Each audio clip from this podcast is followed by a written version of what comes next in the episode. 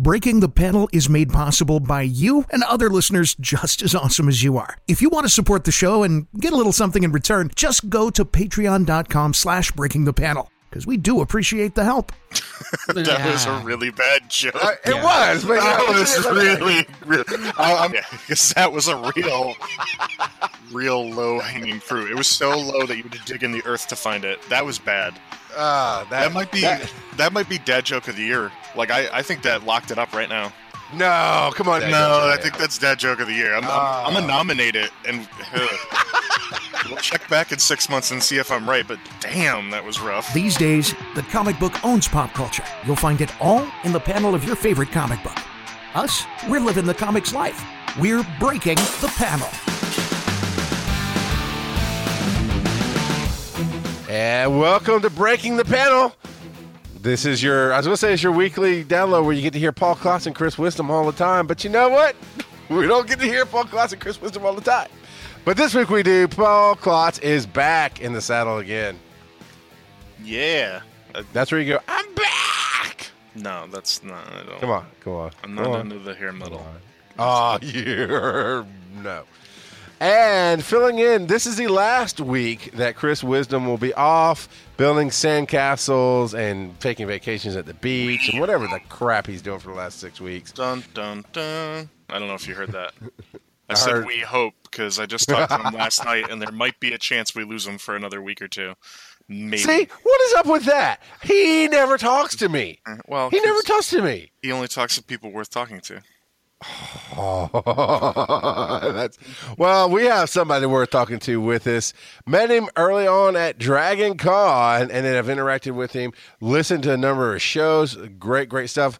He is a music mogul right up there with Brian Ibbett. We got Hammond Chamberlain. Hey, guys. How's it going? You know, I'll give you that build-up, and there's like, hey, guys. You're hey. a Paul Klotz. I don't need two Paul Klotz on this show. No, so here's the thing is if you overhype yourself, you have to let other people hype you. That's the thing. Yeah. Hey, you built me up. There's no point for me to continue riding that horse. You you set it free. I'm I'm I'm running. So you're saying you're on my pony? Is that what you're at? Kinda, yeah. I mean, heck yeah. I mean Don't don't make it weird, Charles. That's in my contract. It okay, is in my so, contract. I mean, yeah, I mean I appreciate the, the accolades and I I think I do good work and um I, I guess other people do because they listen on occasion, so sure. Okay. Well, you were able to do an amazing, I've listened to every episode, an amazing uh, series called Soundography with Brian Ibbett.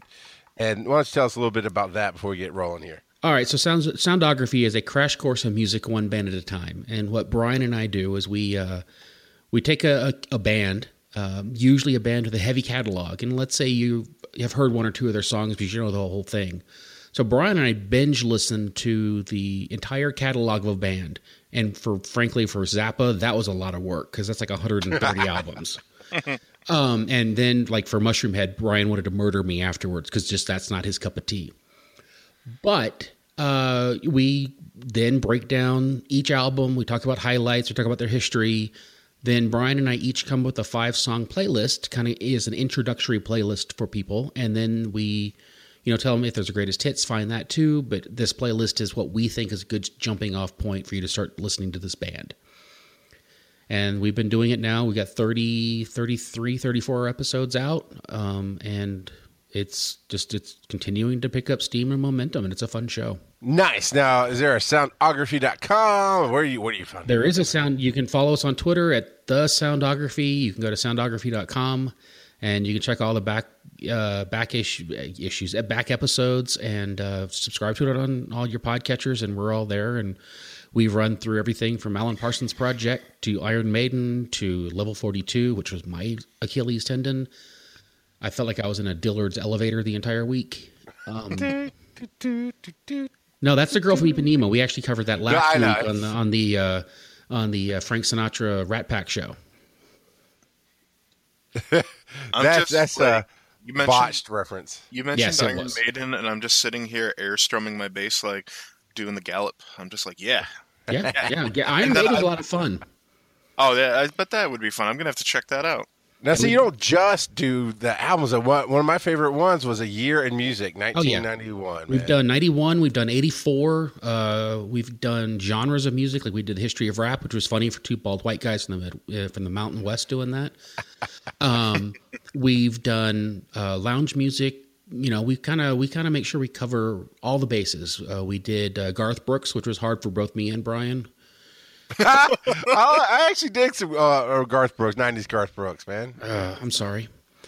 I, I, lo- I love that, that your dedication to your craft required you guys to go down a road that you both had to endure. Oh, yeah. No, there yeah. there there have been a couple of them that either one or both of us have actually contemplated vetoing. Mm.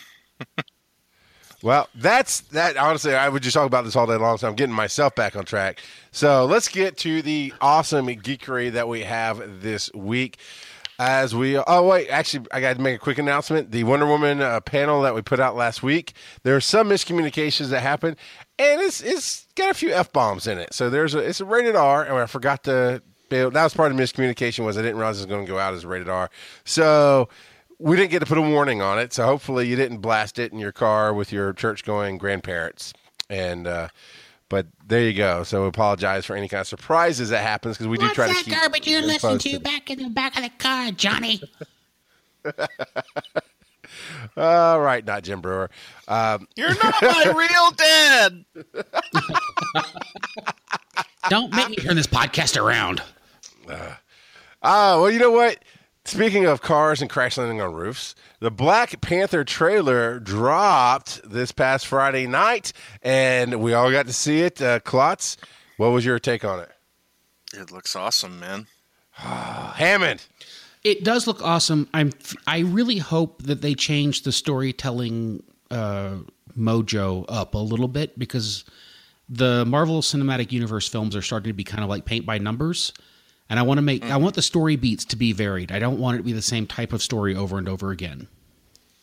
Yeah, I got that. Now, what I mean, I can see in general what you're talking about, but I, we've discussed many times here on the show. We feel like a lot of it is different. Like uh, Captain America, Winter Soldier is a, a political spy thriller, no, whereas Ant-Man's a no, heist film. Type I of get deal. all that, but at okay. its core, it's this thing: the good guy gets a thing. They lose the thing, they have to fight for the thing, it almost gets used the thing, and then they save the thing. Well, Everything see, they can't really do that in the M C U because we don't have Fantastic Four licensing. that yeah. was a really bad joke. Uh, it yeah. was, but that no, was really, really... I, I'm gonna, now I understand why you're the rock you. god of podcasting, because... Yeah, because that was a real, real low-hanging fruit. It was so low that you had to dig in the earth to find it. That was bad. Uh, that, that might be that, that might be dad joke of the year. Like I, I think that locked it up right now. No, come on, Ibbett. Ibbett is way worse about that. No, I think that's dad joke of the year. I'm, uh, I'm, I'm gonna nominate it, and uh, we'll check back in six months and see if I'm right. But damn, that was rough. Okay, but but still, my point stands that uh, yeah. the storytelling structure is, is very, very predictable. Even though they changed the type of film, it's always mm-hmm. about yeah, okay, chasing a thing. And they need to change it so they're they're doing something a little bit more varied. And I understand that hero films, you're always going to be kind of stuck into a certain structure. I get that. But you have to make it for the people who have seen Iron Man through the all the way through that they're getting something different and new. And honestly, in this one, in the Black Panther, Wakanda can just be the thing, which is a, a city, it's a location, right? It can be the battle for it. It can be trying to steal the vibranium. I don't, I'm with you. I don't need anything in this film to be the thing that they try to protect and they get stolen. It might get used. You know that there's going to be an Infinity Stone at some point. Mm-hmm. So we haven't and, seen, we've seen all but two? Is that right? I've lost count on how many we've seen. I, I, I don't know. I, I haven't. been counting. Where's wisdom when you need them? But I'm just saying, I mean, we've, I don't need it to be about an Infinity Stone. I don't need it to be about God's ego. I don't need it to be about uh, all kinds of other weird things that they've decided to do. I just want it to be a, a superhero film where he's defending, like, I don't know, like the first Spider-Man was him just defending the city. And maybe that's what they're going to do with this is where they were. Um, the vibe I kind of got was that, um, at least how the trailer presents it, is that this is Wakanda's chance to kind of like reveal itself to the world. And that's how, now that he is king, that is how he's going to choose to do it. You know what I mean? Which should bring up the whole White Ape storyline. Or is it, it's White Ape or White Gorilla? Ah, uh, they might not do him just because of, yeah. Well, I kind of thought Michael B. Jordan was kind of, even though he's not got the bulk for it, because, and I, I apologize for saying it wrong because Chris isn't here to correct me, but I know it's, it's either White Ape or White Gorilla. That was a name, like Black Panther. It's, it's the name they gave the, that character or whatever. And I know he's always trying to fight to take over the kingship. And they, you're right, they might not do it, but I kind of, for whatever reason, when I saw it, I, Michael B. Jordan kind of gave me that vibe of he's going to be the internal bad guy, whereas... Yeah, yeah, oh yeah, he's definitely uh, the... What's his name? It's the other bad yeah, guy. Yeah, he's the Wakandian uh, antagonist for sure. That's what he was cast as. Yeah. But, what was uh, the name yeah, of the... What, what was the name of the, the pterodactyl character that lived in the jungles all the time in the Marvel comic universe? Okay, I'm sorry, I got none of that, man. So there is like a pterodactyl character that used to live... Oh, yeah, Who yeah, yeah. That? Oh, uh, uh, Sauron? Yeah. Yes. I always thought he was a, the name was a direct pull from Lord of the Rings. But anyway, yeah. I would like to see something with him at some point, just to see what they do with it. Now that's in... Uh, Unfortunately, that's going to be X-Men, so that's yeah, Fox that's property. X-Men stuff. Oh, well, I can always yeah. dream. Well, you know, you can, because they did a great job with Logan. I watched it again the other night with the family, and it's mm-hmm. still a, a top-notch movie. There's so. a chance... I don't know if I don't know if High Evolutionary falls into Fox or uh, or, Mar- or or you know Marvel proper anymore, but that could be because yeah. it's it's a very like parallel kind of character. You know, he, he monkeys with the genetics of uh, of animals and stuff. Um, so High Evolutionary could be a thing, but yeah, High Evolutionary. If I the first time I saw it or saw him in the books, it, he was on the God was it the moon? It was some planet close to Earth. I know the moon's on a planet, but yeah, it was some orb. It was some mass of of crap that you can stand on close to the Earth. And I want to say it was a X-Men story. I think he might be X-Men is the problem. Yeah. Yeah. So, but yeah. Uh, anyways, to to circle back around a little bit here. Yeah, I, I feel like they're kind of building this up as this is going to be Wakanda revealing itself as not, because they kind of say it in the trailer. They're like, oh, everybody perceived us as a third world country, not developed, blah, blah, blah. And it's like, well, no, we're sitting on this, we're sitting on the next oil. You know what I mean? And we're the only ones who got it. So, so if we were going to relate it to something, I guess I would want to see it as the Marvel Cinematic Universe of a uh, version of Precinct thirteen, where it just is onslaught and they'd have to defend themselves. Uh, that would be. What about thirteen Blocks? There's, there's that too. Oh, that's a, or what's what's it? Attack on Attack the Block. Attack, Attack the, block the Block was great. Yeah, that was that was uh, uh, Star Wars Rogue One, uh, not Rogue One, uh, Star Wars Episode Eight guy, wasn't it? Um, Garth. Uh, what Wayne? I don't understand. No, Garth Ennis or whatever. Not Ennis. What what's his name? Crap. No, I'm talking about uh, uh, the male Dan Boyega. Thank yes, you. It Boyega. was Boyega. Yeah, it was Boyega. Yep. Yeah, he was phenomenal in that thing. Or it's John a Boyega. It's a stupidly fantastic that. film. I love that movie. Right? It is. Yeah, it is. is. It is so much better than it should be, and it is so much funnier than it should be, and it's so much better than it's so much well more well done than it should be. It it should be a punchline, but it's not. If it, and I, I do believe.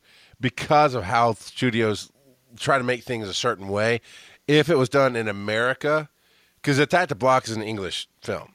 Mm-hmm. I mean, it may have been filmed by Americans. I'm not saying that. I'm saying it's set in England and it's set, you no, know, with, it's a British yeah. film. Yeah, a I, British I figured film. it was, but I hate to. You I hate when I, I speak in generalities. Film.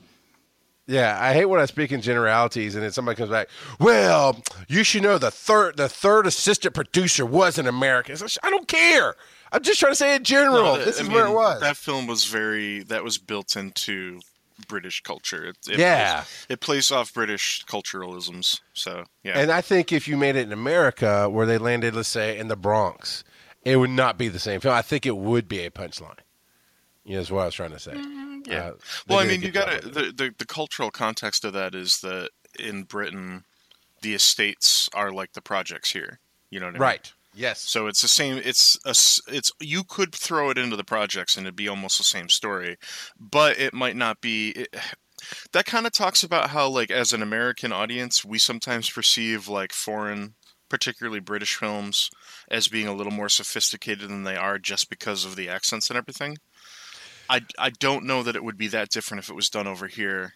Uh, it wouldn't be that different because there's a film called, I believe, Neighborhood Watch with, uh, uh, oh, crap. Wasn't that not Adam not Sandler. Owen Wilson? It was Adam Sandler and Kevin James, yeah. I think. No, no, not maybe it was. I was trying to think. God, the guy who did, uh, uh, he's always with Owen Wilson. They were in Wedding Crashers and. And uh, Vince Vaughn. Vince Vaughn was in it. No, Vince Vaughn was in it.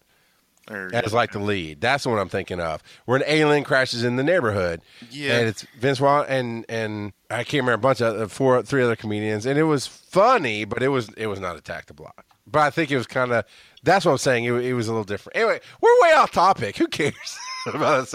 I just want to keep thing. telling you that I think you're wrong. I know. That's the only reason you come around.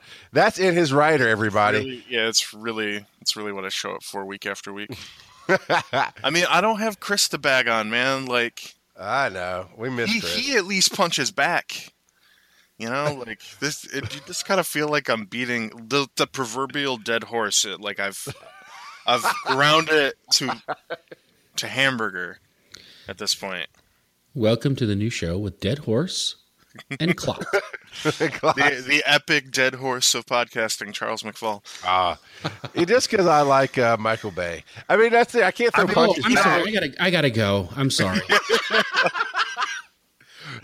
Michael Bay presents Pride and Prejudice, and I would watch the crap out of that. I'm just saying. How are they going to get explosions in a Pride and Prejudice? And how do you get Leave a hero, it to Michael how do, Bay? How do you get a How do you get a one eighty hero shot from the knees? Of... I want Michael Bay to do Pride and Prejudice. You know why? I want to see how he does shaky cam in dialogue, like wall to wall dialogue where you just can't see whoever's talking. No, what we need to do, what we need him to do, is Wuthering Heights. Grapes of Wrath by Michael Bay. the, the wrath, the wrath is the, is feeling. That Michael Bay captured none of the essence of that classic book and just destroyed a beloved American oh, God piece of literature. And that's what we bring to you on Breaking the Panel. You can get awesome geek news over on Kurt Geek. We bring you Michael Bay does Grapes of Wrath. That's what we bring you. Uh, so, yeah, to, to close up that ridiculous conversation, Hammond, what you're saying is you just want to see it break away from the traditional... Well, they've established a certain storytelling... Uh, formula, and it's and it's frankly, after seeing having been to the theater to see them all, I'm interested in seeing them shake it up a little bit, do something a little different, take a different point of view, do something to make it kind of rewarding for the people who've sat through Iron Man, Hulk, all the way through where we are today. Mm-hmm. I'd like to tell you that I think that that you're going to get what you asked for, but I can't. I don't know that it will. I think it'll. I think this work. This one has the most potential to give them that, but yeah. I'm I think sure. this one has the most potential since Winter Soldier to be different. Yeah. yeah, yeah. And Winter Soldier did feel different because it was a story about that relationship mm-hmm. instead mm-hmm. of about things. It was that relationship, and so that's why it did feel different and kind of. Uh, even though Guardian, the first Guardians of the Galaxy movie was about getting the thing and keeping the thing and being safe from the thing. It also was about how they stumbled into being heroes, which mm-hmm. was about them uh, fighting the situation. It's kind of like the Pirates of the Caribbean movie. The first one was really good because it was about the adventure and they were all kind of involved in the adventure. The minute they started making the stories about Jack Sparrow, it, they fell apart. Mm-hmm. I, I liked them, but you know, that's because I like, no, apparently I like dumb movies. Uh, oh, I, I own say, Jesus Christ Vampire Hunter. Let's not get started on dumb movies. I've not heard of that one. It's so, a musical. Oh. You've got nothing to say to me that Hammond at all. Not at all. Yeah, that doesn't sound... I've never heard of it before, and therefore I'm, I'm sure that's probably for good reason. Yeah. Uh, Hammond, now, you, you in the pre-show here... You kind of mentioned to us that when you see trailers, you kind of get different reactions. Particularly, most recently, you said you saw the Justice League trailer, and then you saw the Thor Ragnarok trailer, and you had very different reactions to them. You want to share that with everybody? Yeah, so I'm in the darkened theater with my wife and my kids, my two daughters, and we're sitting there getting ready to watch Wonder Woman. And the Thor Ragnarok trailer kicks in, and it starts out, and then the music kicks in, and they have the big thing about, I know he's a friend from work, and, you know, that kind of thing. That movie makes me, that trailer makes me want to see that movie now. I want to see it. I would I would probably push old women into traffic to get to that film if I had the opportunity today. It seems like a thin justification to, you know, act on your murderous impulses, but okay. Um, then directly after that, they showed the trailer for the Justice League film. And I don't want to see that movie now. Actually, I kind of didn't want to see it before. I really don't now. And why? Why? What? What about the trailer makes you not want to see it? It did not intrigue me. It didn't grab me. It didn't interest me. There was nothing in it visually that was interesting or stunning to me. There was almost no humor. There was. It was all felt like they were shot through a pair of very, very dark pantyhose, and and I just, I just, I'm, I am so uninterested in the way they're going to portray the Flash and Cyborg that I don't care. Now, see, I would, I, I actually, on my own personal take on it, I haven't seen the most recent trailer, so I don't know if it's different than the one I saw, is what I'm saying. A Cyborg, I had really high hopes at the stinger at the end of, of B V S that he was going to be awesome. I'm kind of neutral on him, but I got to say, The Flash, when I, I first heard Ezra Miller, and like, mm, we'll see.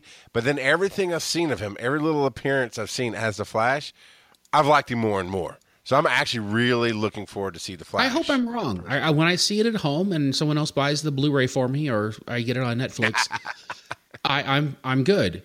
But here's the real problem, though, is I saw Wonder Woman and kind of liked it, which makes me sad that I don't want to see the Justice film. Because I just... You only, you, you only kind of liked Wonder Woman? Uh, Wonder Woman was very good. There was one scene, though, that it was like um, Zack Snyder borrowed directly from Kung Fury. Have you guys seen Kung Fury?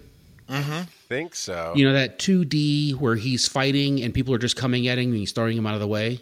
Sure. Wonder Woman has a scene that does that, where she's going through fighting people in a two D manner and people are just coming at her. It's in the third act. I leaned over to my wife and said, oh, look, it's Kung Fury fighting. And they died. So did my older daughter. She died because they've seen Kung Fury too. I kept waiting for True Survivor by David Hasselhoff to start. That's funny. uh I, yeah, I, I don't know. I, I got to say, even though it, it has a dark filter, I'm okay with darker superhero I'm films. Fine. I, you know what? I, I really enjoy it when it's done well, but dark for darkness sake, dark for just for a reason's fine. Like the, the second Batman film was dark for a reason. There was a reason for that. Right. They they established it. They set it up. It paid off. They They made you walk that path for a very specific reason. Batman versus Superman was dark because they just were like, hey, the other ones were dark. Let's be dark. Uh, maybe, maybe. But uh, it also plays into what we're talking about. Um, let me see. Make sure I'm not jumping ahead in the notes because I, I actually. You are a bit, but. Um, yeah, I think it's a good place for it. So jump away.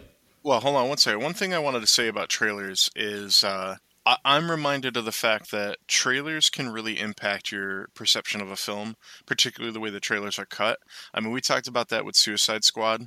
How yeah. there were multiple trailers for Suicide Squad and they gave very different vibes and none of them really represented the film very well. That's because the film didn't know what it wanted to be. They didn't know if it wanted to be serious oh, yeah. or if it wanted to be action or if it wanted to be a comedy or if it wanted to be a buddy cop show or whatever. Yeah. No, it, it was completely agree. quagmired in its own like misidentification. It was like a teenager was, that was going through puberty. Just didn't know what it wanted to be when it grew up. It was like a entry-level college course on film production. Like if you let the entire class collaborate on a single film together. You know, it, it just felt like it was a whole bunch of uh, completely different genres thrown together. But um, well, actually, what I was jumping to was the mummy. I saw it's not in the notes yeah. about what well, you said, Klotz, about. I only saw the monster version of the mummy. You said there's another trailer that's like the funny bits. Yeah, yeah. Okay, so I was in the theater recently, and I saw right before the mummy actually came out, I saw another last cut trailer for it, where it played up the like the fact that there's funny parts in it. That, like, it's actually... Because, you know, the original Mummy films were They were exciting. There was, you know, a darker aspect to them. They were, you know, kind of had a little bit of a horror tinge to them, but ultimately it was really an adventure comedy with a little bit of darker flavor. You know what I mean? This was being pegged in the early trailers as just being like, oh, it's a horror movie, you know? Oh, this horrible mummy. Yeah, they're bringing the monsters back from Universal. Ha! And yeah. Then I see this trailer where every two seconds Tom Cruise is cracking one-liners and stuff like that. It's all these setups and like these funny moments, and his uh, his female co-lead there is like setting him up, and like I was like, this is a totally different film all of a sudden. And then apparently it's not very good anyway. So, you know. Eh. But uh, the I, I'm reminded of last year we talked about Kubo and the Two Strings and how, you know, people were trying to figure out why that film didn't do so well in the theater, even though it is such like an accomplishment artistically, and, and the story is, is beautiful, and it might not be everybody's cup of tea, but I don't think anybody who sits through Kubo is going to come out of it and say that it was garbage or not good or not worth their time. They might be like, it was a little weird for me, but I think everybody walks out of it being like, all right, you know, that was, that was something. Um, the thing is that the trailers for that, all the marketing was like during primetime marketing, and they per- portrayed it like your typical animated film, like a DreamWorks film, you know, where like a Shrek two or something, you know, like a, oh, blah, blah, blah, we're just going to bumble along and the Beetle guy's going to be real funny and make all these. And it's like, he's funny, but like, that's not the tone of the film at all, you know, and people walked in expecting that. And they got a very different experience because it was a very somber, you know, soul-searching type of story. Which I, was- I took my eight-year-old to that under the impression it was going to be kind of a comedy road film. Mm-hmm. And she was kind of taken aback by it. But when we walked out, to her credit, she really did enjoy it and really did get some things out of it. Mm-hmm. But it was... It's kind of like the going on the uh, Roger Rabbit ride at Disneyland. You think it's going to be funny? And it's kind of a horrible experience. I could see that. I, I haven't done that myself, but I could absolutely see that. I, th- I think it's still just a taste thing sometimes. I mean, there's definitely universally bad experiences, but I think I, I think different people take things differently. Now, for the mummy part of it, I enjoyed the Brandon Fraser franchise. I mean, I guess technically two, it was franchise. three movies, but only four. two of them were good. Oh, it was four? four? Yeah, there's a uh, the War- Hidden Warriors Tomb movie. Yeah, there were two Scorpion King ones that weren't. Oh, okay. No, let's see. There's no the Scorpion King was a spinoff. There's four, with the Brandon, there's four with Brandon Fraser in it. it One went straight to D V D, I think. There is. So, oh, okay. I'd have to look at my Voodoo. I have all of them on the Voodoo. Okay. It doesn't really matter. It doesn't really matter. I enjoyed most of them. I think I enjoyed the first two, maybe. Yeah, I thought. Yeah, the graphics with The Rock as a scorpion in Scorpion King was, that was horrible. Yeah, it was, it was bad. Uh, but the film itself was okay. And what my point is, though, is they are very lighthearted. They were the new age of the monster films. Uh, at the end of the new age of the monster films, where I remember watching Abbott and Costello meet the Mummy and meet Frankenstein, this and that and the other. But I also remember growing up with The Werewolf and The Invisible Man. And these were monster films that were at the time designed to scare you. So when I saw the trailer for the new Mummy, I was like, I'm down. We're going to terrorize the planet. Let's do this. And then to hear that it might be kind of towing or straddling the line between Brandon Fraser. You can't have you can't have Brandon Fraser and be scary at the same time. That just is is a, a universal truth right and there. And I can't believe I'm going to say this, but Tom Cruise is no Brandon Fraser. As far as like goofiness and, and, and as far as just like being ability. able to, yeah, as far as being able to be that, Brendan Fraser has the ability to walk a line between uh, brilliant sensibilities and brilliant humor, mm-hmm. and he does them yeah. both very well. And he can be a character that is goofy and smart and kind of bumbling and and kind of falls it's into a, being a hero. It's he a does very that very well, vibe. Absolutely. Yeah. And Tom Cruise has his tooth, and he likes to run.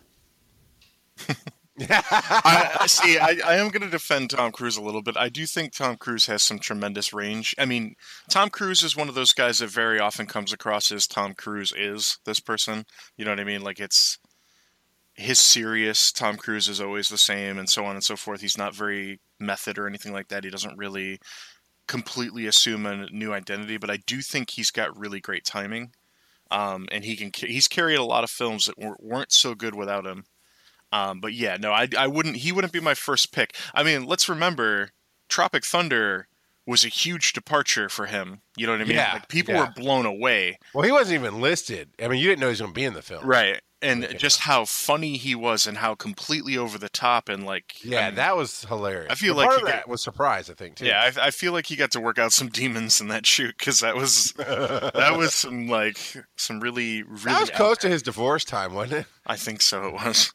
Yeah. But yeah, no, yeah, absolutely. Like Brendan Fraser, when he was at his peak, he could carry a film that was trying to be a little bit lighthearted, but also a little bit suspenseful. And yeah, it's just not the same. And and it's uh, it's really difficult to try to. I just the big thing for me though was like I was like you didn't present that to me this whole time. You didn't sell me this movie as a continuation of that vibe. But do you yeah. remember? Do you, do you remember the? Do you remember how they advertised Toys, the Robin Williams film? They no. made it seem like it would be a knee-slapping comedy, and you get in there, and it's oh, one of the saddest no. films ever freaking made. Yeah, great, but right, yeah, yeah. Toys Definitely. was Toys was a, a trip. Uh, I was but, very young when that came out, but it was like yeah. I remember like starting to watch it. I'm like, oh, look at all the toys and Robin Williams. Robin Williams is Missus Doubtfire and the genie. I could trust him. Nope, you can't. By the end of it, I was like, why? Why are all my heroes evil? Like I was just like, it was one of those things that really shook me up as a child. You know, like uh, okay. I saw it in college, and I think I actually blacked out most of it. I just remember being sad. Mm. Yeah, it, it was. It it was a God man. It's a tearjerker of a great emotional story that had an amazing performance by Robin Williams, and okay performances by everybody else, uh, Joan Cusack included. Um, I was gonna say I literally couldn't list another person that was in that movie without looking it up. For some reason, I think for some reason my brain tells me L L Cool J makes a cameo, but I can't remember. But Joan Cusack was the sister. I remember that. I can't. I, I can remember the dad's face. He's an actor you'd recognize. But I can't remember his name because I'm kind of bad with actor names too. Uh, go figure. But anyway, that's you're right. The, I don't remember the trailer because I was little when it came out. I just remember we're going to a Robin Williams family film, and it was like, Daddy, what's going on? I, just, yeah. I would just like to thank you both for making me feel colossally old right now. Wait, how old were you when it came out? I was in college. I was. You just... are colossally old, Grandpa. Yeah, I mean, I'm sorry. I'm in my early thirties, man. Like, I feel old enough. According to basketball rules, I'm not even a man yet. So, I don't understand what you just said at all. That that guy, there's a the meme. There, I don't know sports ball all that much, but I do know there's a meme where a coach is like, "I'm forty, I'm a man," because somebody was coming after his players or whatever, and he's like, "Come after me, I'm forty," and I'm not forty yet, is what I'm saying. That's all. Wow, um, I'm I'm significantly older than both of you. Well, there there there you go. I guess. Now back to the fun part of the show. This was all fun. You shut up. Chris Evans, you know, we talked about the the long career. We talked about the show, uh, the way on this show. We have talked about the way signing on as a Marvel hero at any point. And early on, you didn't know if it's going to be successful. But now, of course, you're locked into so many movies. And, and I'm sure it's a great thing to have that security and to be that character, but it's also your life, and it can be exhausting for a while. And we know Chris Evans was creatively, creatively saying that creatively? he wanted, that's the word, that he wanted to branch out, right? Play other roles, direct. He really wanted to do some directing. And we thought we might not get Cap back, that they might actually do the, the, one of the greatest stories in all time in comic books, the death of Captain America. And, but now he's actually extended his contract, right, Klotz? He extended his contract by a single film. And basically, uh, as he explains it in an interview, is um, originally he signed up to see it through to the end of Infinity War. But as we know, a while back, they decided that Infinity War was getting too bloated with all the heroes that they've built. Yeah, they're going to do part one and part two or whatever, yeah. Yeah, that there was too many characters to try to tell everybody's story and show everything, so they're going to split it into two films. And so basically he wanted to be part of the whole thing. And so he, he accepted a contract to tack on one more so that he could finish it out. And he says that, um, I'm going to pull his direct quote here if I can find it. Is it the one about I had six films in my Marvel yeah, contract? Yeah, he said, I had six films in my Marvel contract, so I could have said after the third Avengers I was done, but they wanted to make the third and fourth Avengers films as a two-parter. They said that they had so many other characters to fit in, Guardians of the Galaxy, Black Panther, Captain Marvel, Doctor Strange, Ant-Man, and couldn't get them all into one movie. So he also said that um, he hasn't written off the possibility of extending his contract again, but what we've kind of heard is that after Infinity War, they're really planning to cap off this whole uh, cap section. Off. You're you're funny. What I meant, okay. To, to, I caught it, but yeah, you, you delivered it, Hammond. That's nice. to to uh, yeah, to finish up the basic story of everybody and everything that's led up to this point, you know, because we're in phase three. It'll be the culmination of phase three.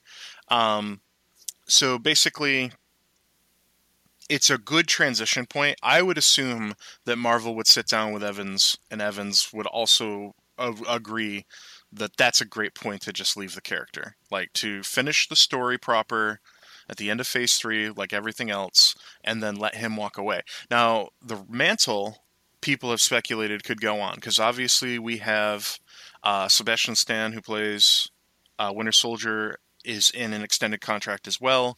He's completely viable as a cap alternative. Yeah, yeah. Uh, we have uh, Sam Wilson as well. You know, the Falcon is mm-hmm. also an option. So there is more cap stories that could be told in the M C U in its future iteration if they chose to keep any of those guys involved. Um, or they could, so or they could pull a Sean Connery, Roger Moore, and just keep the same name and just change out the actor. Yeah. Mm-hmm. I don't I, I don't think they would. I don't think they have to. You know what I mean? Like, I don't know that they would either, because it hasn't been established that way, right? It, it, so far in the last, what, ten years, there has been, these are the characters, and we have had no precedent in multiple films in a Actually, universe. You, you do. Uh, Iron Man. Uh, ah, War Cheadle, Machine. Cheadle and yes. War Machine. Yep. You're right. I, yep. Yeah, but nobody pays attention to the different black guy. Oh, I'm kidding. Oh, I'm kidding. Send your emails too. This this moment brought to you by the Blazing Defender Report. Check out um, Blazing Defender. Well, honestly, I mean, that was, their hands were kind of tied with that, though. Well, that's because what's his name was kind of being a jack. Yeah, no, Terrence Howard was being a real dick about it, and kind of he forced their hand. And technically speaking, even though everybody forgets this, uh, Norton as the Hulk is M C U canon. And then they just changed it without also, talking about it to... Also the same story, though. Um, yeah, yeah, no, yeah, yeah. They, I'm saying, they, I, yeah, they yeah. walked away from Norton because he said some bad stuff in interviews. Oh, yeah, he trashed it. Well, yeah. I, I get where he wanted to go as an actor, and they didn't do it, but... he's Okay, he's... Ed Norton has been in some of my favorite films of all time. Yeah. But he's legendary in the industry for being difficult to work with, cantankerous, full of himself, all of that. You know what I mean? He's I'm really Ed Norton. Yeah, he, he's a real talented guy, but like he's not easy to work with. And if if we've seen anything come out of how they've handled the M C U, they want people that are malleable. They want people who are flexible, yeah. who will go with the flow, who will, you know, bring, like, you look at somebody like R D J, really talented actor, but he's willing to work. You know what I mean? Like, he's willing to. You know, like the whole, him picking up Homecoming, Spider-Man Homecoming, is an example of him being, re, you know, open to exploring new things as they become available. Can I bring up something about Homecoming real fast? Hold sure. on, real, real quick, though, for R D J. He's always been that way in his career. Right.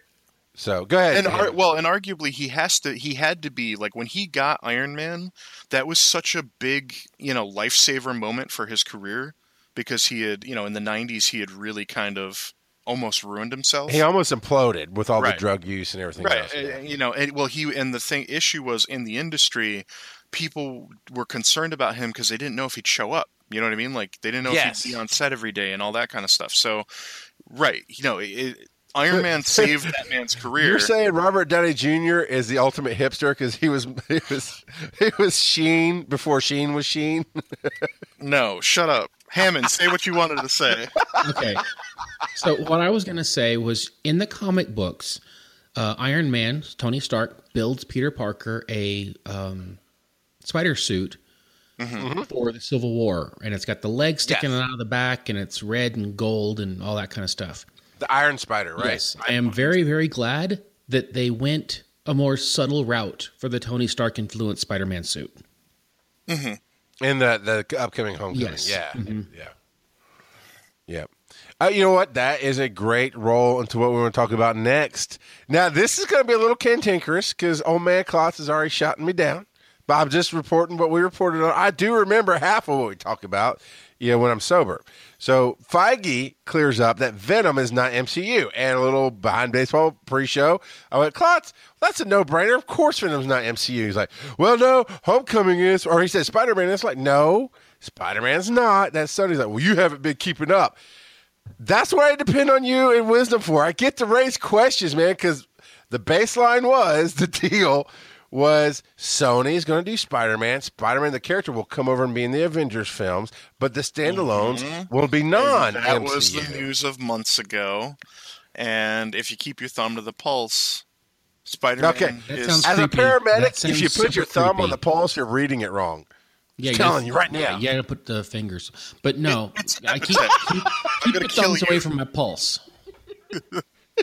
I love how Hammond says it where he's correct, but it sounds really creepy when he said, yeah, you got to put the fingers on it. Anyway, uh, so what is the new change before we talk about Venom? What what did I miss? Okay, well, because of Iron Man's... Because Spider-Man is in Avengers and he's in Infinity War, and right. because Iron Man is in Homecoming... So that Spider-Man is part of the M C U. Okay. So that Spider-Man movie, even though it's done by Sony, is going to be official canon. Right. Sony. Sony's okay. the main studio behind it, but it was it, it was a, cre- a collective creative endeavor between both studios. With you can trust that Marvel. Kind well, of I thought their- all of it was supposed to, even though they were going to do the standalone. I thought Marvel was going to be help cre- helping creatively do that, just like they helped with Legion but, so, and Fox well, T V. Yeah, well, that's a completely different thing because that has like nothing to do with anything, unfortunately. Okay. Um, well, I just, I mean, Legion. To I haven't finished the season, but Legion to me has no anchor to the actual comics at all. It's just.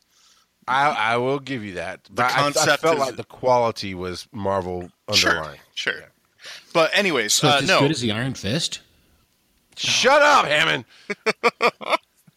Don't tell our guests to shut up, Charles. No, I can absolutely tell them to shut up. You sit in the corner. Every, every, even Metallica had a bad album once. Everybody has a misstep, man. Just, yeah, Sir, you've thrown anger. the gauntlet. Let's Saint uh, Anger is a crap album. The rest of it's good. You are wrong. you are wrong.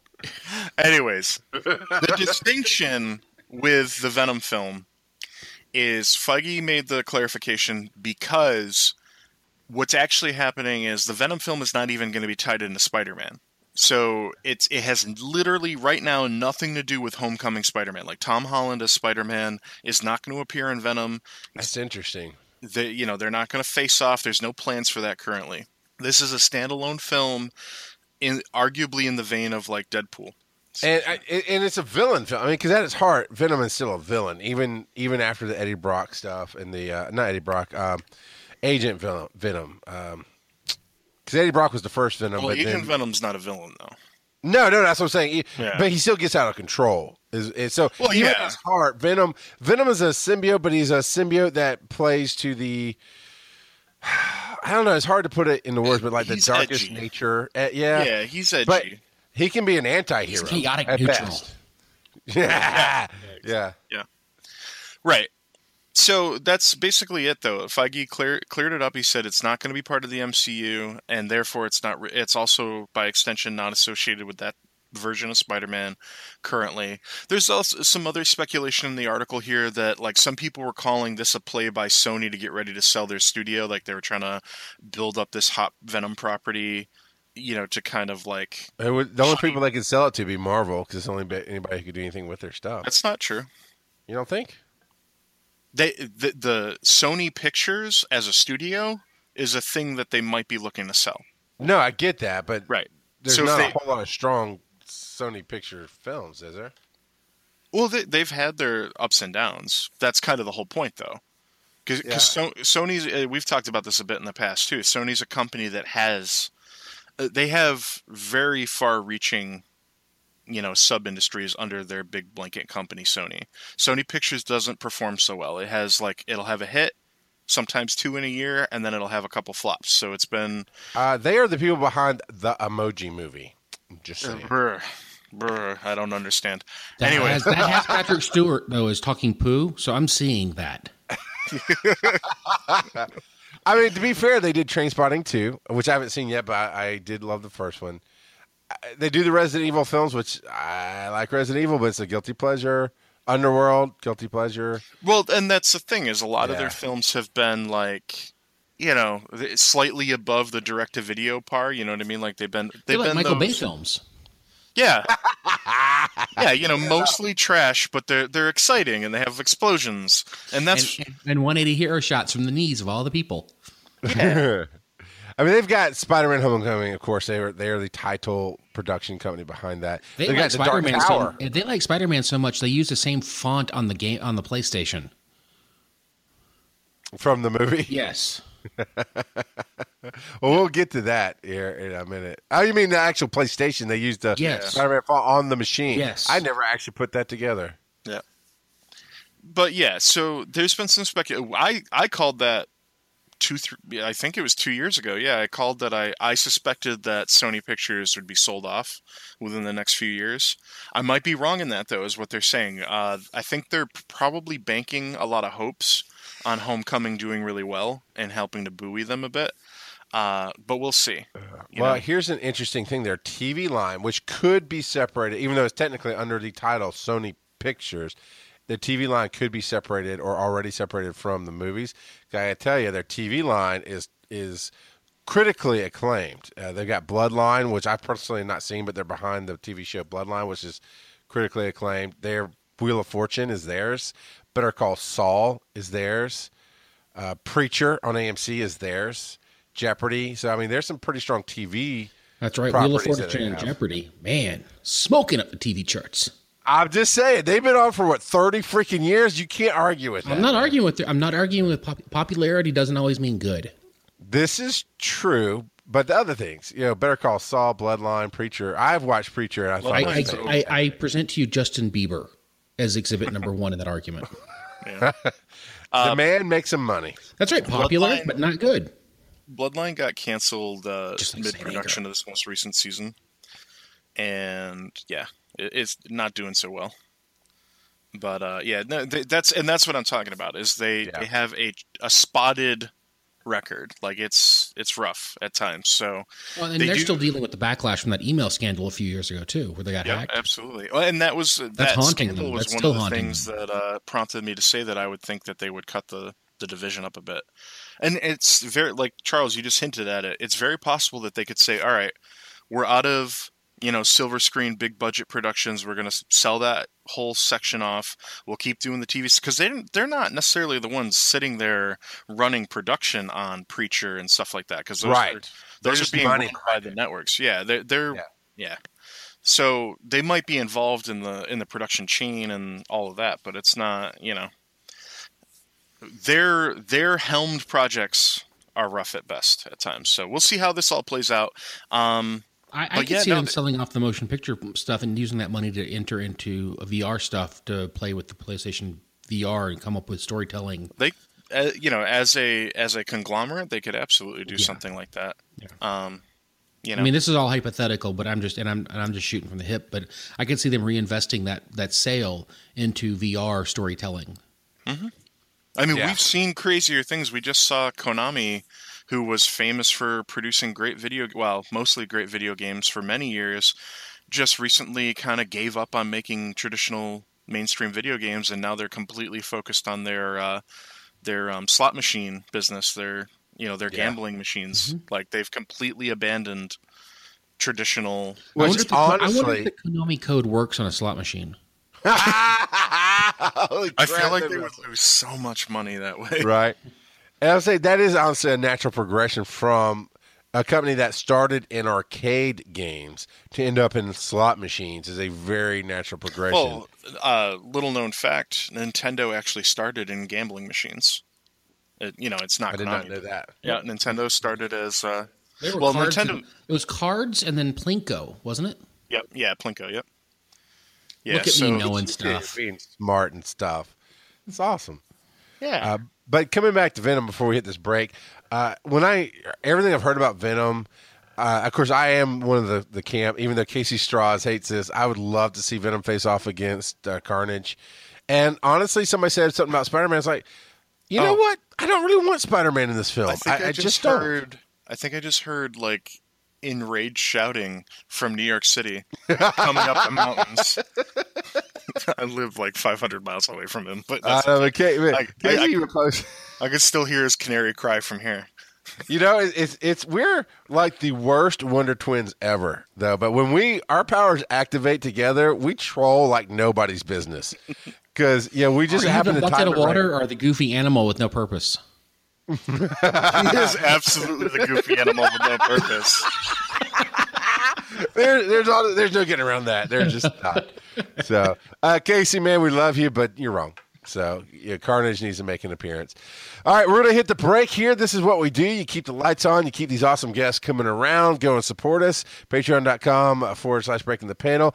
And listen to this quick little advertisement because it's awesome. And we'll be back in a second. That's my Cassius, you know, my Carnage voice right there. Uh, we'll be back in just a minute. And here we are back. We got a few more things to talk about. Oh, we've still got Hammond riding along with us, doing some awesome stuff, bringing some knowledge. Klotz. Klotz is kind of like, I like having an educated conversation because Wisdom's not interrupting me and Charles just shuts up. And I'm like, eh, well, okay. Thank you. Thank you for sharing that. Oh, I thought you were talking about me bringing smarts, but. You are. You and Klotz are like having an educated conversation. I'm just going, okay. Yeah, I'll we- bring something funny. We all know you're Bozo the Clown. That's fine. Hey, I, that dude was cool as crap on W G N on uh, out of Chicago. I watched the crap out of that scary dude. He was something else. Uh, here we go. So you wanted to talk about, Hammond, about movie releases to date and how uh, things are kind of in decline, but that's not because of moviegoers. I forget how you set it up. So why yes. don't you go ahead and okay. talk about it? So I kind of stumbled on an article this week that talked about how um, – the box offices are actually a pretty good reflector of a reflection of what's going on with the quality of film that's out there. Uh, if you look back through what's been released over the over the last six months, let's just hit some highlights. Okay, so we have Hidden Figures. That was a good movie. Uh, how about Underworld Blood Wars? Everyone here recla- recalled that a guilty pleasure, which means that's just one yeah. thing you watch on Netflix. You don't go to the film for that. Right, I totally forgot it came out, to be honest. What the hell is Bye Bye Man? I don't know. Then there's that, bye bye, man. Then there's that thing called Monster Trucks. Do you guys see the trailer for this? No. It was aliens yes, who yes, took over cars and then fought.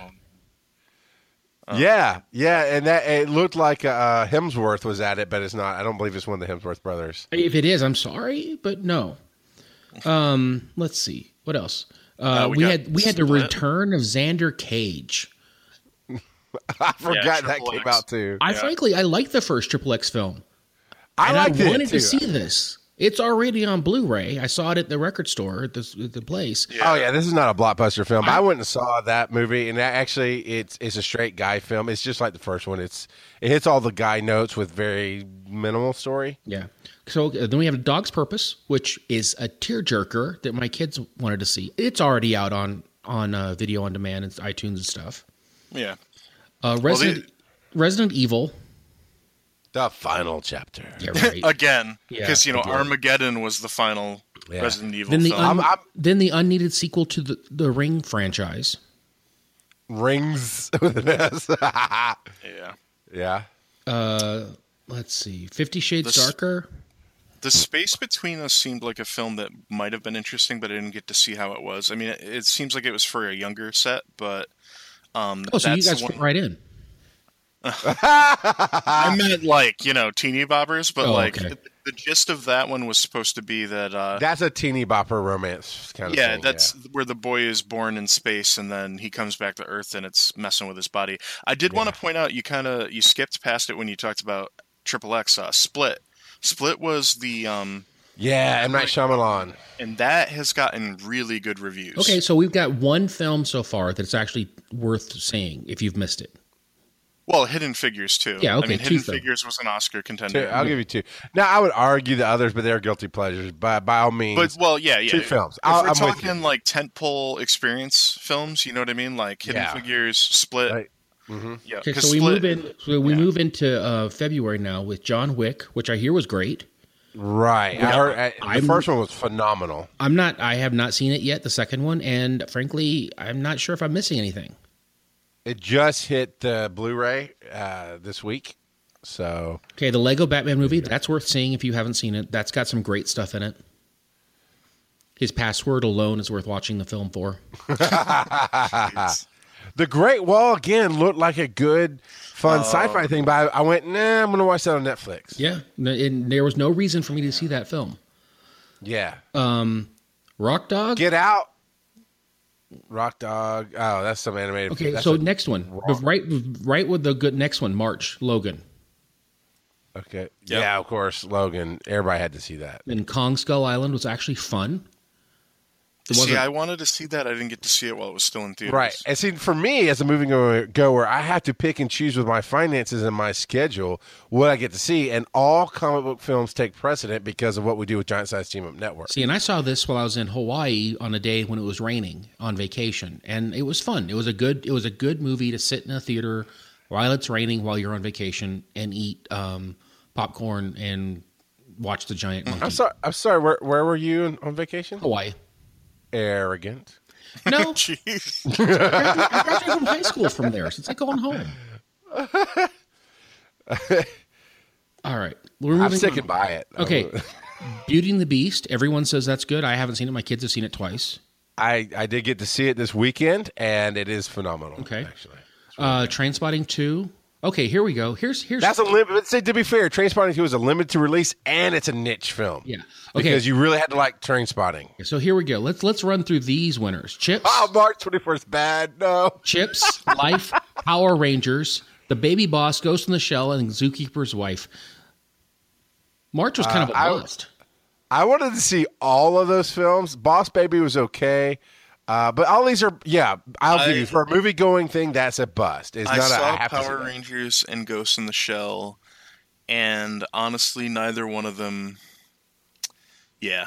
Okay, so I, Power Rangers was fun. I didn't need to see those in the theater. Yeah, Power Rangers was fun. It, it was wasn't more, great, yeah, but it was fun. It was more fun than Ghost in the Shell. I thought Ghost yeah, in the Ghost Shell in the was miserable. I don't think, I see, I, I, I don't agree with that. I, I respect your opinion on that. I... Because I, I do I did enjoy the source material. I did see what they were trying to do. Um, I think it didn't hit all the notes that a lot of the, the core fans for that franchise wanted it to hit. It was like The Matrix had a baby. Well, now but, you're talking my language. Well, but what you a bad I, I assume I assume you realize though that Ghost in the Shell was yes, one of yes, the inspirations. Yes, yeah, I know. Matrix. Yeah, I know. It was it's right. a snake yeah, eating yeah. itself as far as that's concerned. Right, so it, it really is. It's a twenty-year cycle where we've come back around, and now we, ha- yeah, exactly. Yeah. But here's the thing, too. To be fair, you have to have some throwaway film. Well, I wouldn't say have to, but you don't expect blockbusters except certain times of the year. So for Logan to even come out in the month of March blew everybody out of the water as far as competition was. It's true, but the thing is, is these every film that is released, they're hoping it will be either a blockbuster or will be like uh, My Big Fat Greek Wedding. And the runaway hit. Yeah, and so yeah. so far, yeah. none of these haven't have even gotten picked up a sprint, let alone run away. Yeah, I mean, Logan was the only thing that really pulled big numbers. Well, Beauty and the Beast and Logan in March pulled big numbers. Yeah, yeah. Everything else was, yeah. So now we're going down to Smurfs, The Lost Village. Yeah, yeah that looked like kind of crap. Honestly, to, kid, to me, most kids' movies that hit theaters first before they go to, you know, video on demand and everything, mm-hmm. it's it's just a stepping. It, honestly, it's probably mostly just so it has Oscar um, eligibility. Why would the Smurfs have need Oscar eligibility? Well, because why those, not? Those animated, well, because those animated films get their own categories, and so they want you know. It, it yeah, brings but they're releasing Cars three this year, so that's what I mean. Yeah, well, that's yeah. That's, well, but the thing is too. Okay, so there's a stigma though. Direct to D V D. How good can that be? Most of the time, it's crap, unless you're talking about D C animation. Yeah. Right? So you kind of have to invest to get it out there into the the zeitgeist, right? Get the people's knowledge of it where they might not go to see it at the theater, but they know it's there, and as soon as it hits D V Ds, and that's where you make your money, is well, on Blu-ray. And, and also, though, there's a whole new thought process going with the uh, produced by Netflix, produced by Hulu, right. yes. produced by yes. Amazon, and they're changing up that whole what the direct-to-D V D market has to do, because now they're competing mm-hmm. against people putting quality product out without even yeah. having a network. Exactly. Market. But at the same time, the key word there is changing. It's yeah. an active process yeah. right now. All right, so we moved to Fate and the Furious. I heard that was good. I still haven't seen it. I, I really want to see it. I, I love all the Furious movies, even the bad one. Okay, so then we moved to Born in China, which I heard my, my was okay. Uh, oh, well, it's, it's Disney nature. It's going to be phenomenal. Yeah. Uh, the rest of them, I'm not sure if I even recognize. I don't know what Free Fire is. I don't know what La C Z is. I don't know what any of these are. Okay, then Orbit, The Circle... Yeah. Oh, The Circle was supposed to be a huge hit, and it was uh, wah, wah, wah, on release. Tom Hanks is a bad guy, right? Yeah. And Hermione is dumb. Now, see, you can't play her as dumb. That's no, she's not dumb. She, she's just not. She's she's playing the naive. She's naive. Yeah, yeah. She's playing naive. Uh, you, know, yeah. I, you can't have. But here's the thing, too. Sorry, you're you're you're releasing these the week, not even a full week, because we know how release dates actually are. You're releasing these movies, The Circle, less than a week away from Guardians Galaxy of the Galaxy Volume Two, and everybody knew that was going to be the start of the blockbusters. Mm-hmm. Yep. And so, Guardians of the Galaxy brought people to it. So we're ta- let's let's look back though. How many of these actually brought people to the theaters in droves? Like four of them? No, maybe four. Yeah. Uh, so we have King Arthur, Lowriders, Snatched, um, Alien Covenant was supposed to bring people, but I hear opening weekend uh, word of mouth kind of stopped people going. I said I heard the opposite. I heard a lot of people didn't go opening weekend, but then they heard it was actually really, really. I don't, all I've heard was good things about oh, it. That's I've heard, really good. I've heard nothing but hate and discontent. Interesting, interesting. Because yeah, I, yeah, it, I I'm a big fan of the franchise. I saw it. It was it was fun. It was kind of cool, but it was very predictable. Like, there was nothing... There was no twists or turns, or and none of the suspense... There was no real suspense, because we you just knew the end result of everything. You know what I mean? Like, you knew how everything was going to play out. Everything was... But very... isn't, isn't the fun... Uh, other than the first Alien, right, when you didn't know. When you didn't know what was going to happen. Isn't kind of the fun of the consecutive Alien films to be, okay, w- how will it go down? Is we know they're going to well, get wiped out, but how will it go down? No, I mean, the, no? sec- the the the thing about the Aliens franchise is the first two films are held up on pedestals, right? Because yep. the one's first an, film one's a horror movie in space, a science fiction horror movie, and the other's a science fiction action film. Right, exactly. And they're the and, enemies of both of those. Yeah, and they, you know, the second film, while it doesn't have the suspense, it still has tension because, you know, it's got this whole horde thing going on where, like, it, you're trying to see these soldiers over in the whole group overcome overwhelming odds, and it's really that is very interesting. You know what I mean?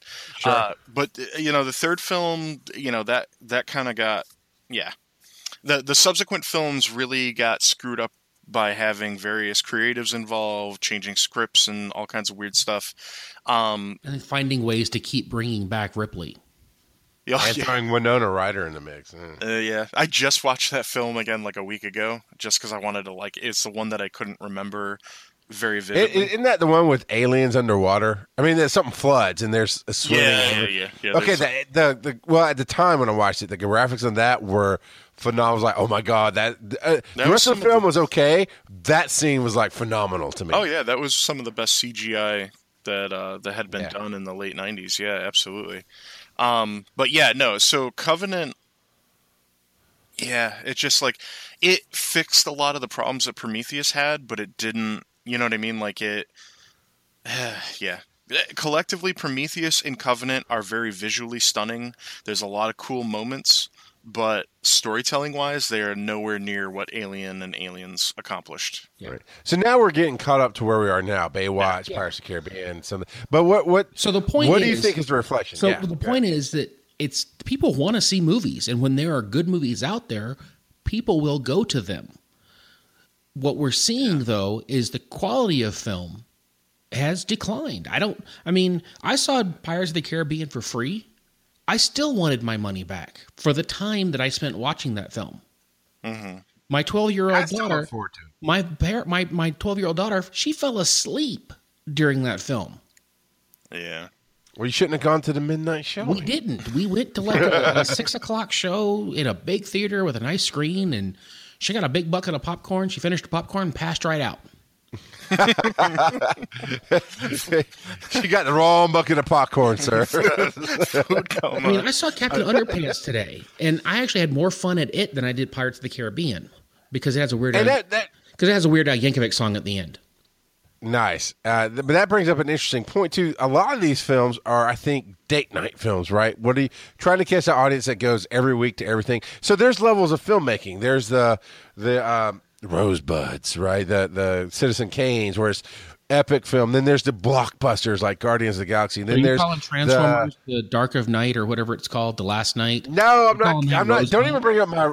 Do not. Do not bring up my my beloved Transformers. I'm not taking any more grief don't today. Pull his not, his cardboard box full of smut out and just show it to everybody. I'm just saying. I love I love Transformers. No, what I'm saying is. Uh, my wife and I, we always try to go out on a date for our anniversary, and we want to see a film. Well, there were some years where the Sherlock films were out with Robert Downey Junior That was great. The uh, Avatar was out one year. That was great. But then there's a year where we went to the theater, and there was nothing out because our anniversary is in January, so it's the the no nominations going on. It's just you get what you get. It's the date night films. And we decided to flip a coin out of all the crappy films to pick from and saw Bad Teacher. Bad Teacher, because we had such a so low bar going into it, of fine, we'll just spend a couple hours away from the kids and eat some popcorn, whatever. We loved it, but not because it's a great film. I mean, I don't know if it's a great film. I'm saying we went in thinking, crap, it's it's the best crap out of this pile of crap, and we actually enjoyed it. And I think a lot of, sometimes a lot of this stuff is, that's the target audience. It's not so much to fill the, th- although you're right, every theater crosses their fingers, like, will this be the runaway hit? Probably not. Yeah, but, you know, know, will it make you money? Probably. I think the, you know, we, we've talked about on the show a few times now that the the industry, right now, their behavior is very sculpted by what is producing results. So they're, they're heavily invested in franchises, and so that's where you get your tentpole big blockbusters, whether they're good or not. You know, they throw a lot of money at those, they throw a lot of money at the marketing, and people show up for that. There's not a lot of support behind, like what you were saying, like your Citizen Kane, like your your superbly crafted like art or indie films, you know, your st- stuff that's a, maybe not action based at all, but is really about story. You know what I mean? Like really, you know, re- like you're, you're. You wanted to bring up you, you wanted to mention Kubo and the Two Strings. Well, I did. I already talked about it. Yeah, that, talked about it again because it was a good story. Well, no, no, that's well that's that's a good example. That that's the kind of film. You know, that that is actually a perfect example of a film that if that film came out ten years ago, right, it would have crushed in the theater. It would have done really, really well because people would have supported it because that was yeah. the culture at the time. The culture at the time was if you put out a really well-produced film with some feeling and some real craftsmanship, people will turn up and support you in that. And you know, inversely, the if The Dark Crystal came out today, it would get it's going to get lost. Oh, yeah. Because it doesn't move at a right pace. It doesn't move at the right storytelling right. pace. Yeah. So, uh, and, sorry, go ahead. Go ahead. Yeah, it's it's just not a very, you know, the the reality is we've been burnt for too long. Like, I would say the late two thousands, early twenty tens was filled with so much just trash as far as films. You know what I mean? That people got burnt. And with rising costs, I mean, we've talked about that at length. We talked about it in the... Uh, with Audrey and Phil the week, the week you were out, yes. Charles, we talked yes. about how, you know, if you have a family, you're talking, you know, fifty, sixty, sometimes more dollars to bring your family to go see a family film. If you want two people going to see a movie nowadays is upwards of twenty dollars, sometimes thirty or forty if you're actually getting snacks and everything. And, you know, honestly, it, like as a, as a knowledgeable consumer, I know that the theater gets most of its profit from those concessions. Oh yeah, absolutely. And I feel obligated to at least get a beverage usually, you know, because I want to I want to keep theaters alive, but at the same time it's like, well, you're killing me, man, you know? So right. It's a really yeah, it's it's a really volatile market right now, and it, I don't know that the industry is doing itself any favors by mostly putting all their chips behind the stuff that they they just assume is going to do it. Like, like I, I'm looking at this list, and I'm looking at King Arthur, Legend of the Sword.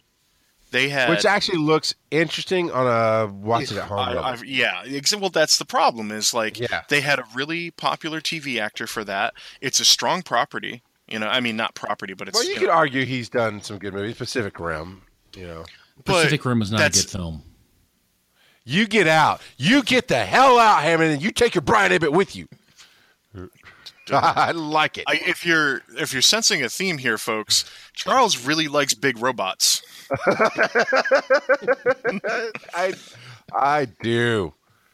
Uh, no, but like King Arthur, like I, I remember the King Arthur that Antoine Fuqua did ten years ago with Clive Owen. Not not a great film by any stretch, but a really fun film, and I, I would say a decent film, you know what I mean? That did okay in theaters. It didn't do great, but it did okay. You know what I mean? Right. Uh, this King Arthur film bombed, though. I mean, they even had, and I'm saying, you know, they had a guy who's done a couple movies that have been successful, but he he was really successful on T V, and that's still not pulling people. This is a crazy time. Hammond, yeah. Did you want to expand on what you were kind of getting at here a little more? Well, I just think that what we're looking at, though, is I think that the studios enjoy making films, and I think that people enjoy making going to the theaters. I just think that people are getting really selective, and I think mm-hmm. that that the studios are getting lazy and aren't challenging filmmakers to do something different. I mean, think about...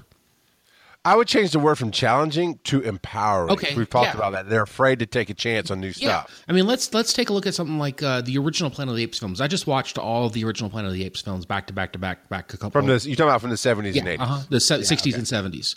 sixties and seventies, sorry. sixties, Those yeah. films were not just earth-shattering science fiction. They actually had some messages that made you think as you walked out of the door. Mm-hmm.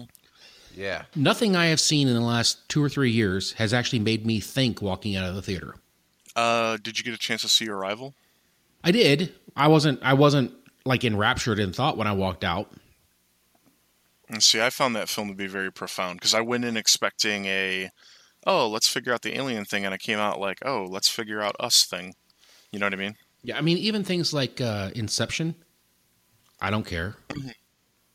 I waited like three years to see Inception. Like I waited. Uh, yeah, it took me a while. In fact, and I, and I love... really think Doctor Strange was Inception with superheroes. Yeah, and arguably, yeah. arguably a little bit better actually. Yeah. Inception wasn't a bad film. I mean, I think it'll go down in history as being a great film. But like, it just, it didn't. For me, it didn't live up to the hype. You know what I mean? That everybody had, was saying, "Oh, it's like the best film ever," and I'm like, "Eh."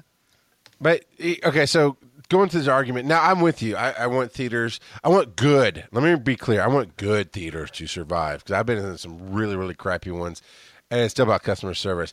And while I know you need to make a profit, they do make something from the films being there. But yeah, most of their profit comes from their concessions. The concessions are getting out of hand.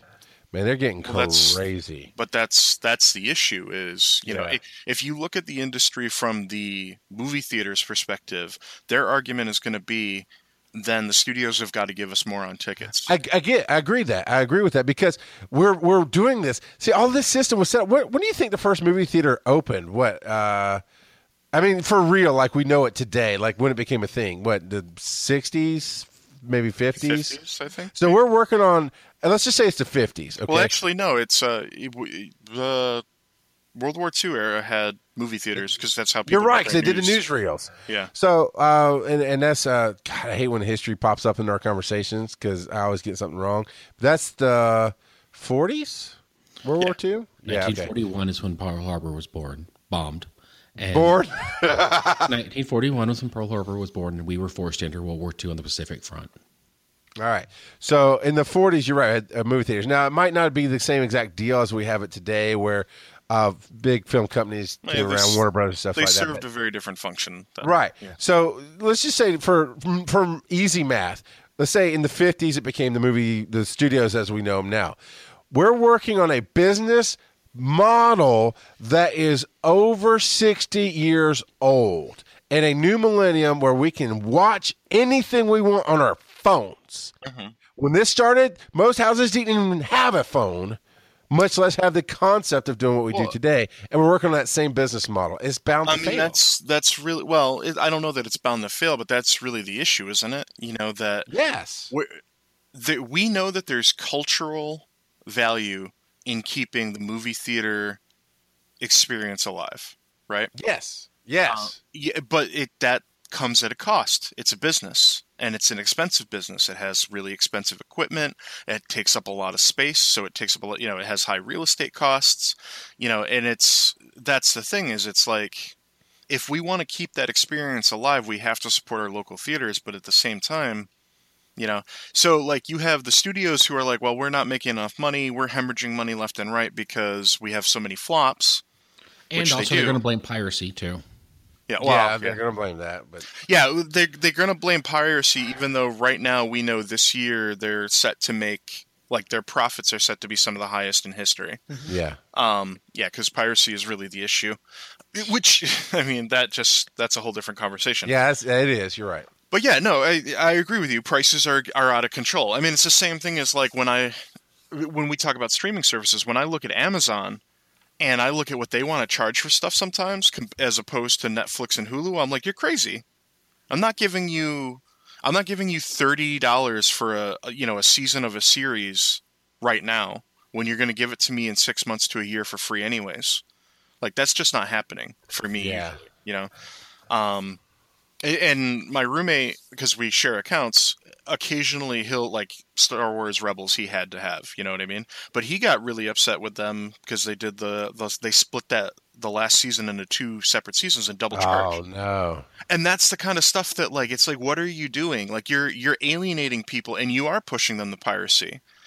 It, it, it the the industry's got to find a way to trim the fat in a way that keeps everybody afloat. And I, I it's really getting to a point where it's it's not just a question of like everybody each individual actor, you know, each studio, each movie theater chain, so on and so forth, they have to stop thinking about, well, us, you know, me, me, me, and they have to right. start working together collectively as a as a group for an industry, or that industry is going to implode. It's just going to, you know, yeah. it's going to dry up overnight. Well, you've I mean, seen, you've seen success of those boutique film houses too, like Alamo Draft House mm-hmm. and this place up here called Broovies that, you know, has pizza and beer and, and it's comfortable yep. and you can watch. Those kind of things thrive because it gives you the both the best of both of those worlds where you have the social right. interaction and the hanging out with the movie on top. Yeah, I, yeah, I have yeah. one of those about an hour away from me. Uh, we went to see Guardians of the Galaxy two there. We brought a bunch of people. We brought like ten people. We had a great time. The seating's amazing. The, the you know the food was good. It was nice to have a nice tall beer with me while I was watching that film. You know what I mean? Yes. That that and that is that's someone doing it right. You know what I mean? Um, and that's that's a business that's got some legs, right? Because it's it's because it comes down to the customer experience and the customer service. Right. It's it's about the customer experience and the customer service, and it's also about the fact that they're selling booze and food, and you know, and all that kind of stuff. And you know, the, at normal restaurant rates, by the way, too. It's not like they're like super upcharged like the concessions are. You know what I mean? Um, and that's the thing that's going to keep a business like that afloat. The one thing that I would say though is that it's I guess it's. regulation-wise, it's a little bit tough to get some of those started in certain states. Oh, yeah. I mean, like Utah, the, getting a liquor license in Utah is kind of like pulling teeth out of a dinosaur. Yeah. And then you have places like Tennessee where each county has its own rules. So one county, it's easy to get a liquor license. The next county over is dry. Well, if I was, yep. in, that, if I was in that case, I'd build my, the bar side on one county line. right on the county line. Theater side yeah. on the other county line. Uh, but to, to, cause we got a few more things to talk about, but to, we've talked about how they're afraid to take chances on, on unknown properties and things that make you think. I've got four movies I went to uh, Box Office Mojo for off the list that we just read. I'm going to tell you the titles. I want you to tell me who you think made the most money. Cause that's what it comes down to for the theater or for the studios, right? We got to make money. Mm-hmm. All four films made a profit. I'll go ahead and tell you that now. All four films made a profit. Here are the four films: Baywatch, Alien Covenant, Resident Evil, The Final Chapter, and Split. Now, we all agreed Split was Bay, a film Baywatch that... Baywatch made the most money. So you Baywatch. think Baywatch made the most money. Klotz, what do you think? Oh, yeah, Baywatch. I'm going to go with boobs and, and pecs, man. Now, I talk, and I'm talking about made the most money as far as uh, profit-wise, but also we'll go into uh, box office numbers as well. Very quickly here, I'm going to run it down. In last place, Baywatch. Oh, really? sixty-nine million dollars was their production budget. They made eighty-six million dollars at the box office, bringing a seventeen million dollars profit. Now, but seventeen million dollars like a, is a good profit. Yeah, they've only been out for like a week or two, though. Yeah, they came. Is that oh, too no. soon? Was that no, one too they, soon? Been, yeah, you're right. Sorry, you're correct. That was that was when they came out on the twenty-fifth. Yeah, you're right. My bad. I didn't look at the release date. You're you're well. They came out at the same time as Alien Covenant. Alien Covenant's budget is ninety-seven million dollars. They made one hundred eighty-one million dollars in the well, two weeks. Yeah, that's... So you're talking about, but see, eighty-four million dollars profit. Mm-hmm. Now wait, it gets better. I got a point. I got a point. Now Alien, uh, Resident Evil, rather, right? The guilty pleasure. The one that I always wait. Well, I'm would, waiting for the actual true final chapter so I can buy the whole box set and I watch it. I would point it out that Baywatch is also a guilty pleasure type flick. Like that's, sure. Well, it has The Rock too, and that will pull. Well, that's that what I mean. Like that's the, Baywatch is not a movie you go to watch because you're expecting an insane experience. You're going to have some laughs and okay. You know, all right, uh, but you know when it comes down to so there's the, my point is to the discussion. There's so many different ways to look at this, right? The the the films that make you think, the ones that you you expect an experience out of, the ones that you expect to make a ton of money. Well, Baywatch so far has made seventeen million dollars profit. Alien Covenant made eighty-four million dollars. These are still profits, by the way. So these are good numbers, where they're not eight hundred billion dollars or whatever. You know, they're not the one billion dollars club, but Resident Evil. In third place, made two hundred seventy-two million dollars in profit. Their budget was forty million dollars. This is why they keep cranking them out. People are like, they're hard, which I would totally disagree. They're not horrible films. You shut your mouth. They're great films. But they're, oh, they're trash. Why do they keep making them? Because two hundred seventy-two million dollars in profit screams make another one. Well, you know, theaters have always, I mean, not theaters, but uh, production companies have always made blockbusters. You know what I mean? Like the yeah. Well, I would not say I would not consider this a blockbuster, although it might be by definition. I'm just saying that basically, like, there's always been relatively sure bets, and that's why it's always so shocking when they fall through. You know what I mean? Yeah. Um. You know, so like, there's been there's always been films that were like, oh, if we put a little bit of marketing oomph behind it, this is going to make us a big pile of money. Even like. Because my heyday of film watching, what really got me into loving films and consuming them on a regular basis was the nineties. And, you know, the nineties, we had some of the greatest films, still some of the greatest films ever made, in my opinion. You know what I mean? Like your Jurassic Parks and mm-hmm. your Forrest Gumps and that, you know, there was all Asper's, kinds of stuff. The Power Rangers movie. Yeah. yeah. No. Uh, no, I can't even agree with that. Uh, maybe maybe Ernest goes to jail, but yeah. Oh, you would like the Ernest movies. No, but yeah, and so but one thing I'll point out though is like your tentpole blockbuster film of twenty years ago was kind of different than your yes. tentpole of today. Like they were a little smarter. Like Jurassic Park is a smart film. Yeah. You know what I mean? Like it's that's why I think it's even today, like even to young younger audiences that weren't alive yet when the film came out or they were little babies, they still can watch that film and one, you know, just really enjoy the thrill ride that it was, but also enjoy like the, you know, the writing and the the comedic timing and like everything was great in that film. Is really one of the best films ever made, in my opinion. I remember when Forrest... There's also timing, right? How many of yeah. these films are in a, a theater for three weeks, four weeks, and they're gone? I, Forrest Gump was in my local theater for three months. Well, that usually happens when it's successful, when people keep showing yeah. up. I mean, there's and, been... And when I when I was in college, uh, Indiana Jones and the Last Crusade came out, and uh-huh. it was in a seventy millimeter playhouse with a balcony for two and a half months. Right. Yeah, that's so it is a different time.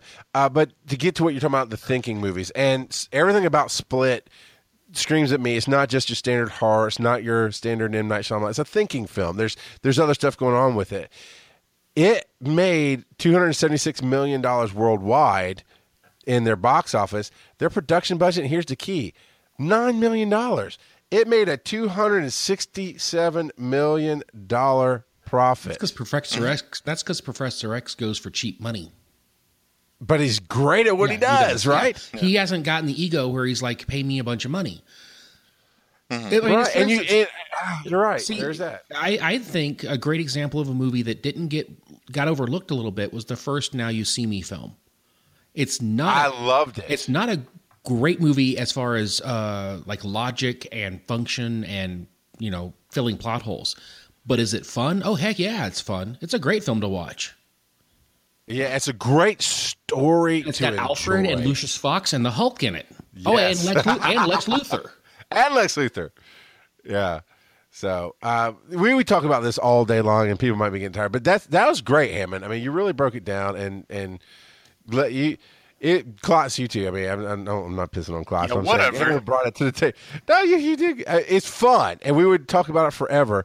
Uh, we got some other stuff to get to. I'm going to skip this next one because it's not that important. But the Spider-Man game, uh, none of us really follow follow E three as much anymore. I haven't followed it in a couple of years after they really changed the format of the convention and how it was done, and kind of shut out, at the time, shut out indie players or indie uh, developers.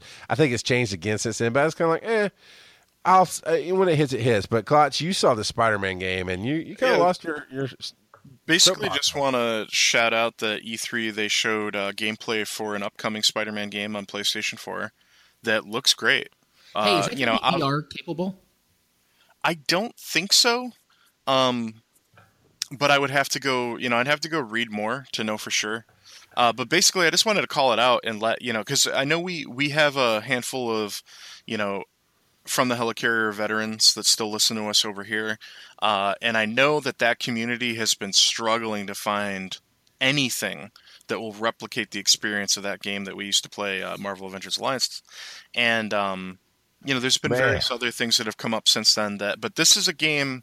If you have the if you have the P S four console, it looks promising because they've they've tried doing some Spider-Man games before and they weren't so great. But this one looks kind of like it's a little bit.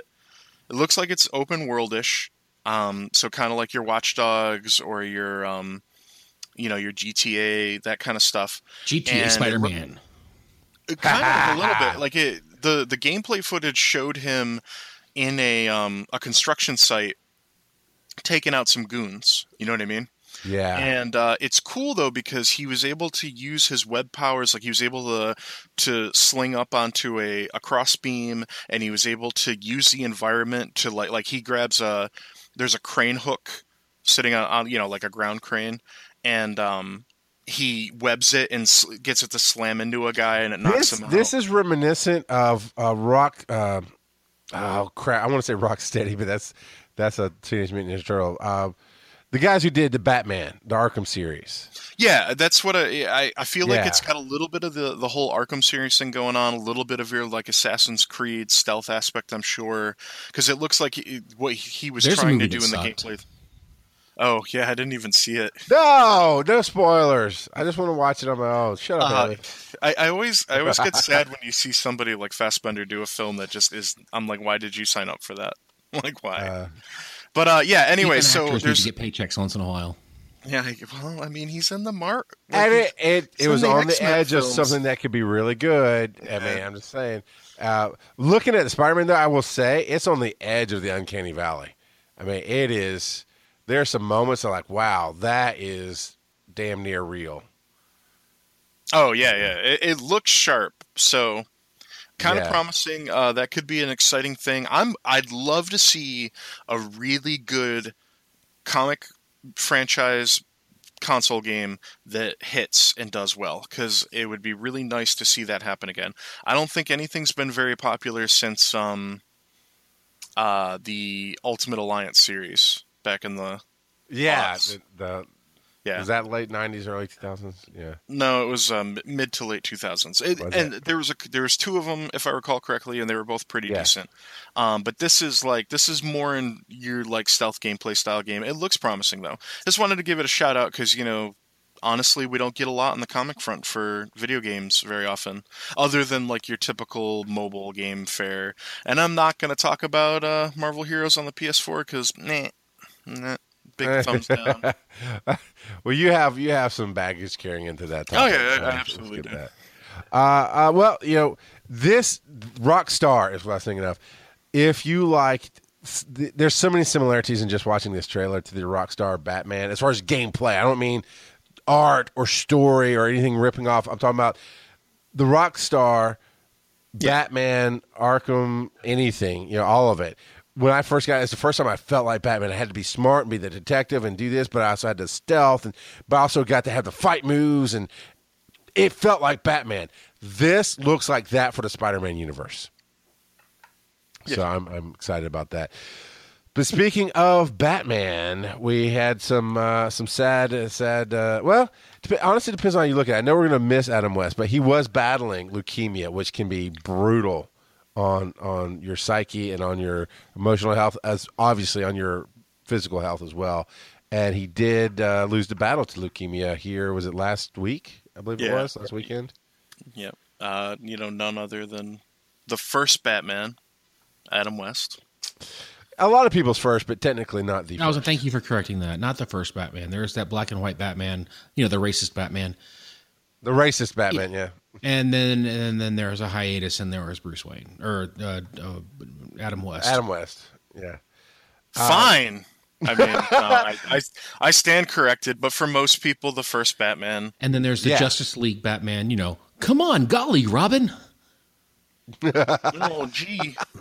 Um, and I, I do have to, sorry, I do have to give credit to my, my Lord and Savior D C on screen for filling me in with that knowledge, because I did not know he was not the first Batman until I heard their show.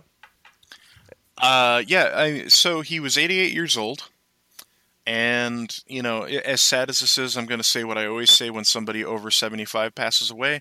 They had a good run, um, and, you know, thank you for your your contributions to our entertainment. And, uh, you know, rest well. You know, it's uh, always sad to see somebody go, but that's uh, that's not bad. eighty-eight is uh, a hell of a run. He almost got back to nineteen fifty-three. uh, that's a Back to the Future joke. Come on, guys. Yeah, yeah, no, no, yeah. I chuckled. Okay, I, but you've you've hurt my you've hurt my feelings so much with my. Listen, my if, my if you're gonna dad joke it up around here, you have to accept that some of them are gonna. Oh no! I, I look. I'm like I'm like a home runs hitter. I swing at everything that comes across the plate, knowing I'm gonna strike out quite a bit. Yeah. uh, uh, Hammond, what was your what's your favorite memory of West? I, uh, I actually really like him when he made his appearance on Batman the Animated Series as the Grey Ghost. Because it was you. That's right. You were just telling me yeah, that you watched it was that. Conroy. It was Conroy's Batman, which I think is one of the better Batmans.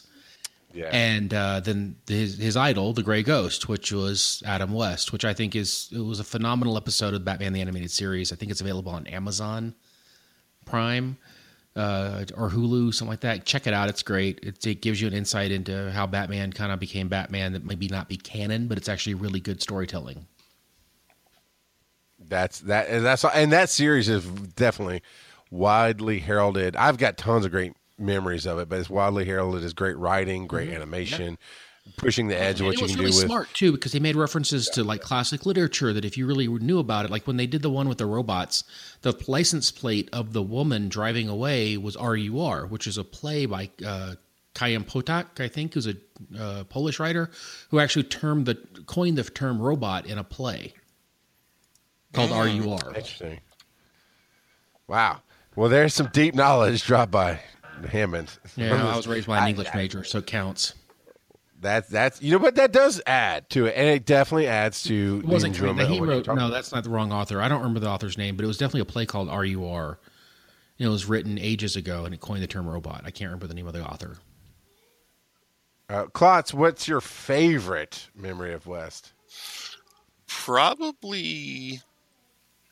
his bits on Family Guy, to be honest. As himself, as the mayor? Yeah, like the the self-deprecating, you know, bit of run on Family Guy, you know, so... Wow, you are young. Oh, whatever. I, I, I, I've never watched one frame of Family Guy. Well... well you're missing out. No, I don't think so. It's... I, I I think if we were to assemble a collection of some frames of Family Guy, you would enjoy it. If someone bit of it. would, if someone wants to assemble me ten episodes, they think would sell me on Family Guy. Soundography. I'm not going to sell. Oh no, no, no, oh no, no, no. Yeah, that ship no, no, has no. sailed. Like that. Yeah, we're not selling you. Nobody's going to sell you on Family Guy. uh, either you either you bought it when it came out or you didn't. The you big know, thing. Yeah. The big thing about Family Guy is that it it had some brilliant stuff early on, but now. It has been out for far too damn long. You know what I mean? Like, the, oh, like the Simpsons? Once it came back and... Yeah. Right, yeah. Exactly, yeah. I mean, The Simpsons has been on forever. And can you say that can every you, episode of The remember, Simpsons is a masterpiece? Well, no. Uh, can you remember a time The Simpsons wasn't on T V? Children? Yes. Thank you. I was born before Tracy Ullman's show. Okay. Just checking.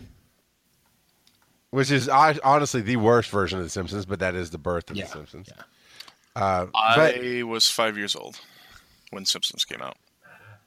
I was, by, I was graduating from yeah. high school. uh,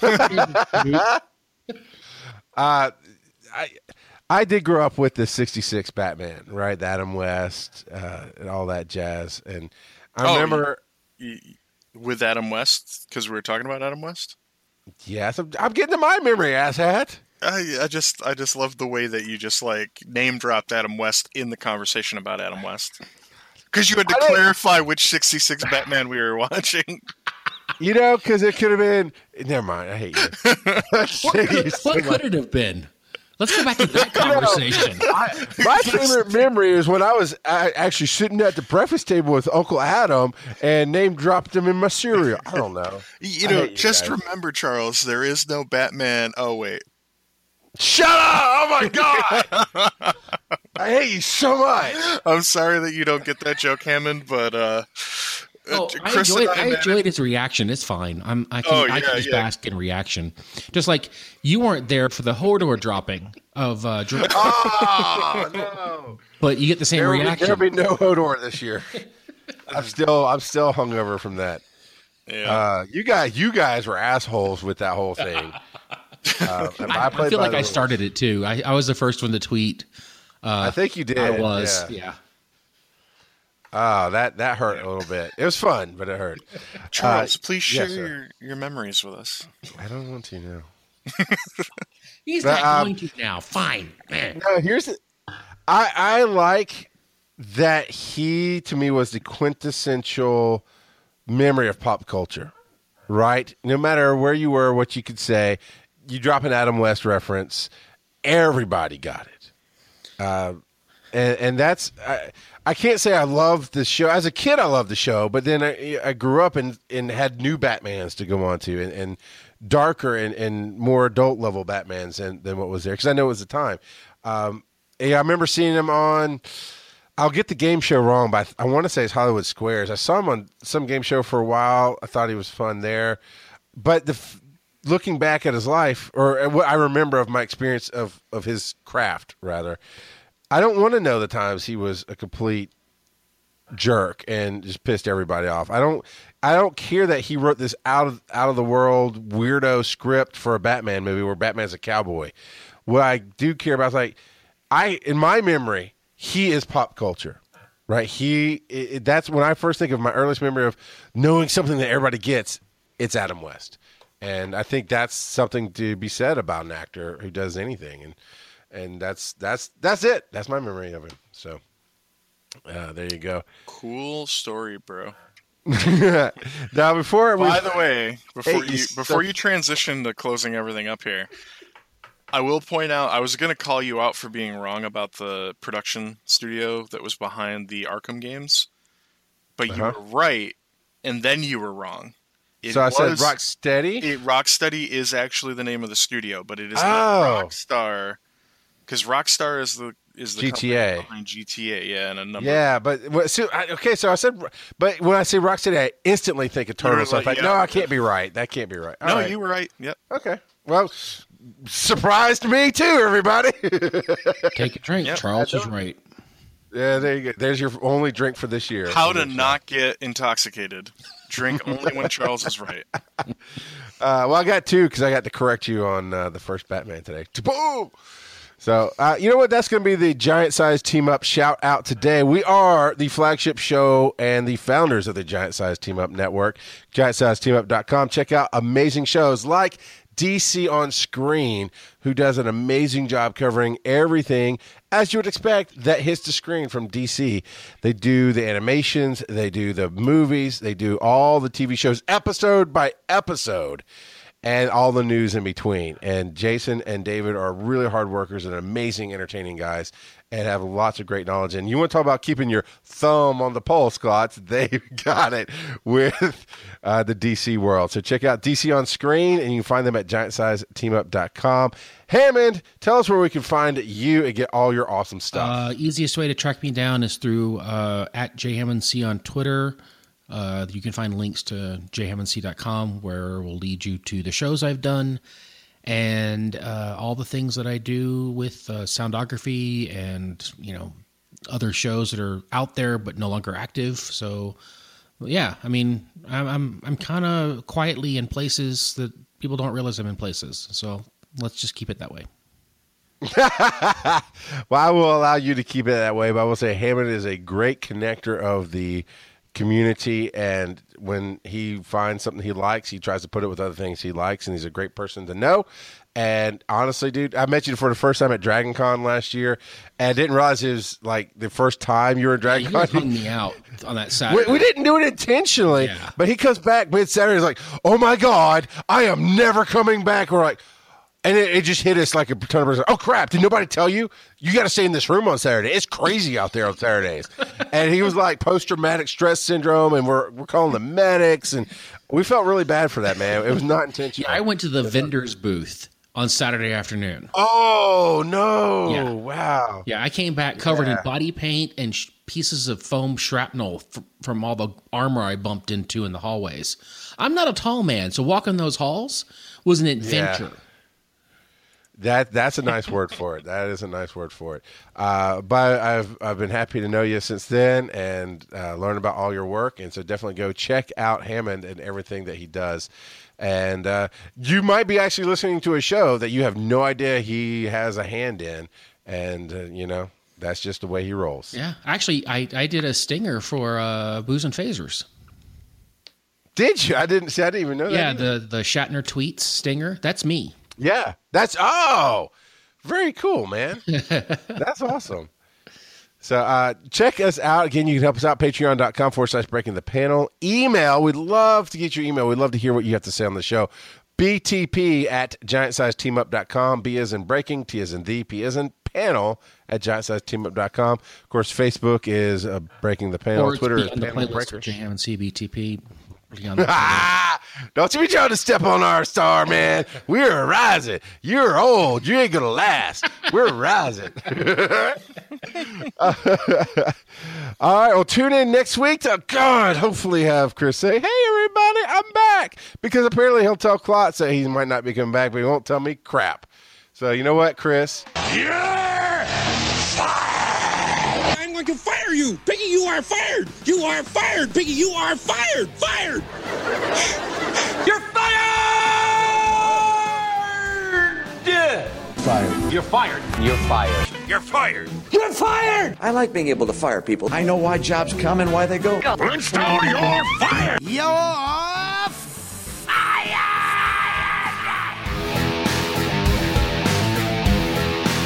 Breaking the Panel is the flagship podcast on the Giant Size Team Up Network. You can support the show at patreon.com slash breaking the panel, and you'll find more of our amazing podcasts at giant size team up dot com.